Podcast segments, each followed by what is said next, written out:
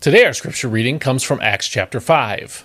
Now, a man named Ananias, together with his wife Sapphira, also sold a piece of property.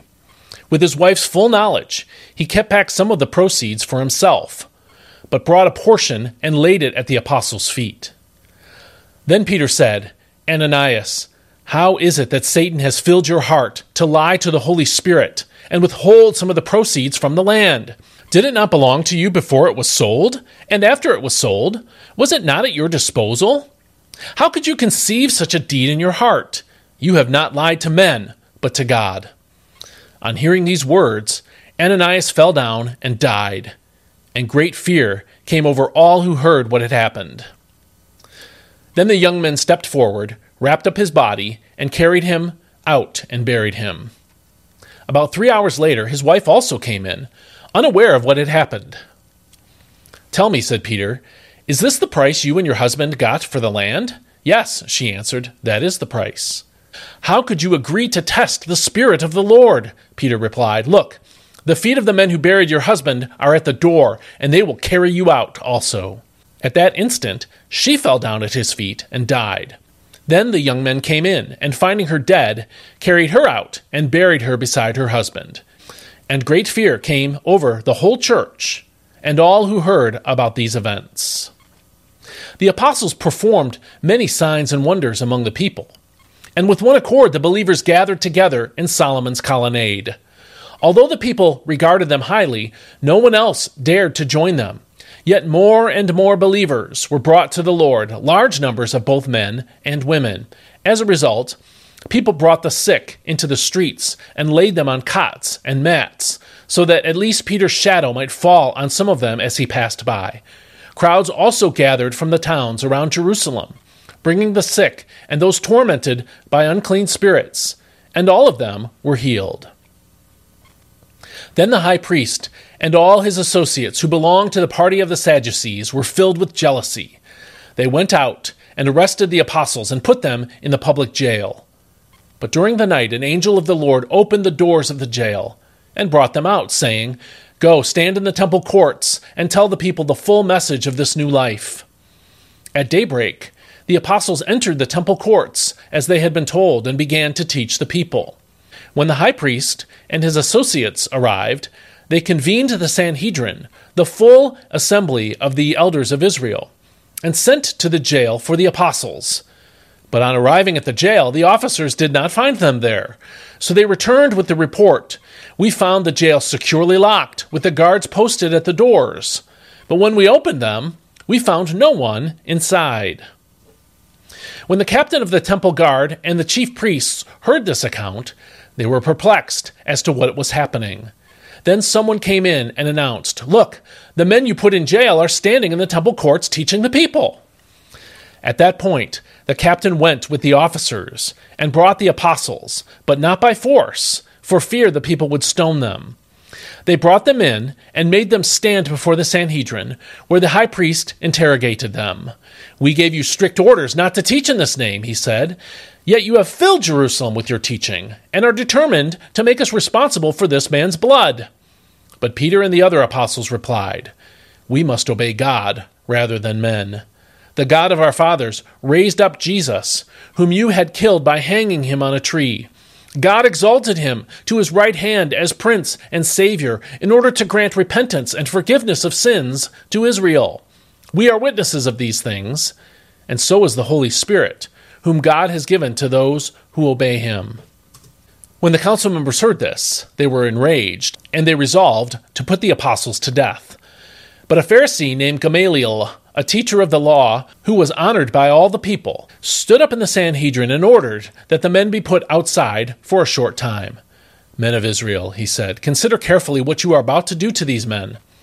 Some time ago, some time ago, Theudas rose up, claiming to be somebody, and about 4,000 men joined him. He was killed. All his followers were dispersed, and it all came to nothing. After him, Judas the Galilean appeared in the days after the census and drew away people after him. He too perished, and all his followers were scattered. So in the present case, I advise you leave these men alone, let them go. For if their purpose or endeavor is of human origin, it will fail. But if it is from God, you will not be able to stop them. You may even find yourselves fighting against God. At this, they yielded to Gamaliel. They called the apostles in and had them flogged. Then they ordered them not to speak in the name of Jesus and released them. The apostles left the Sanhedrin, rejoicing that they had been counted worthy of suffering disgrace for the name. Every day in the temple courts and from house to house, they did not stop teaching and proclaiming the good news that Jesus is the Christ, and this is God's Word. The growing church we've been tracking since Acts chapter 1 felt the weight of persecution here in Acts chapter 5, but that was nothing new for them. What is new is that the church encountered internal problems for the first time. This happened when Ananias and Sapphira wanted both to make money and to get credit for generosity, according to verses 1 through 11. Sometimes people misunderstand the issue in this passage. The problem was not that Ananias and Sapphira wanted to keep some of the money. In verse 4, Peter said, and this is from the NIV, but verse 4 says, And after it was sold, wasn't the money at your disposal? This question, which assumes a yes response, affirmed that this couple had every right to do what they wanted with their property and with the money they gained from selling it. The Bible affirms the right of people to own private property, which is the foundation of capitalism.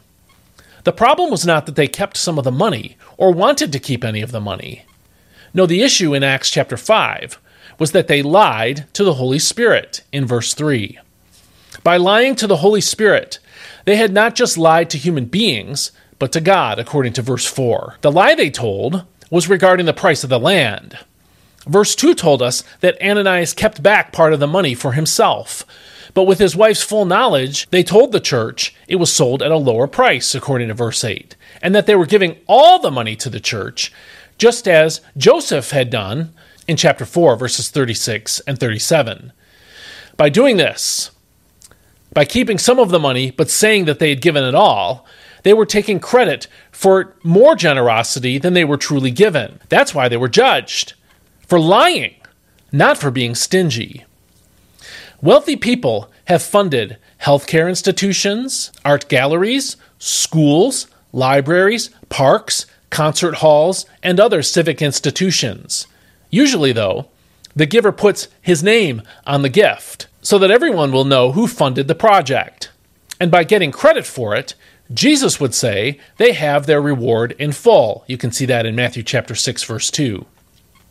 But if you give to the Lord's work and act like it was more of a sacrifice than it really was, in order to get people to think well of you, then you have a sinful attitude compelling your acts of goodness. Whenever we give money or do any kind of ministry to get the praise and admiration of others, we are trading financial income for praise income. Although it is not always possible to do ministry without being noticed for it, the heart of a believer is to give to God so that God is glorified and we are not. So may God purify our hearts and motives so that we give to His work and His people for His glory, not to enhance our own reputations. But in God's amazing grace, he promises to reward us eternally anyway when we give with a servant's heart. And so we can rejoice over that and be grateful for God's amazing grace to us. If we give, that if we give from a true heart of love for Him, He will reward us in eternity. If you like these videos, if you found this anywhere other than in your email, let me encourage you to just sign up for them in email by going to dailypbj.com/subscribe. You can subscribe for free, and these will be delivered to you in your inbox every morning. If you'd like to help support me financially, though, to help defray some of the costs of my doing this, you can go to dailypbj.com/support. And also, you could share this with someone who might benefit from it and enjoy listening or watching these videos. Thanks for watching today. I hope God blesses you with a great day, and we'll see you next time.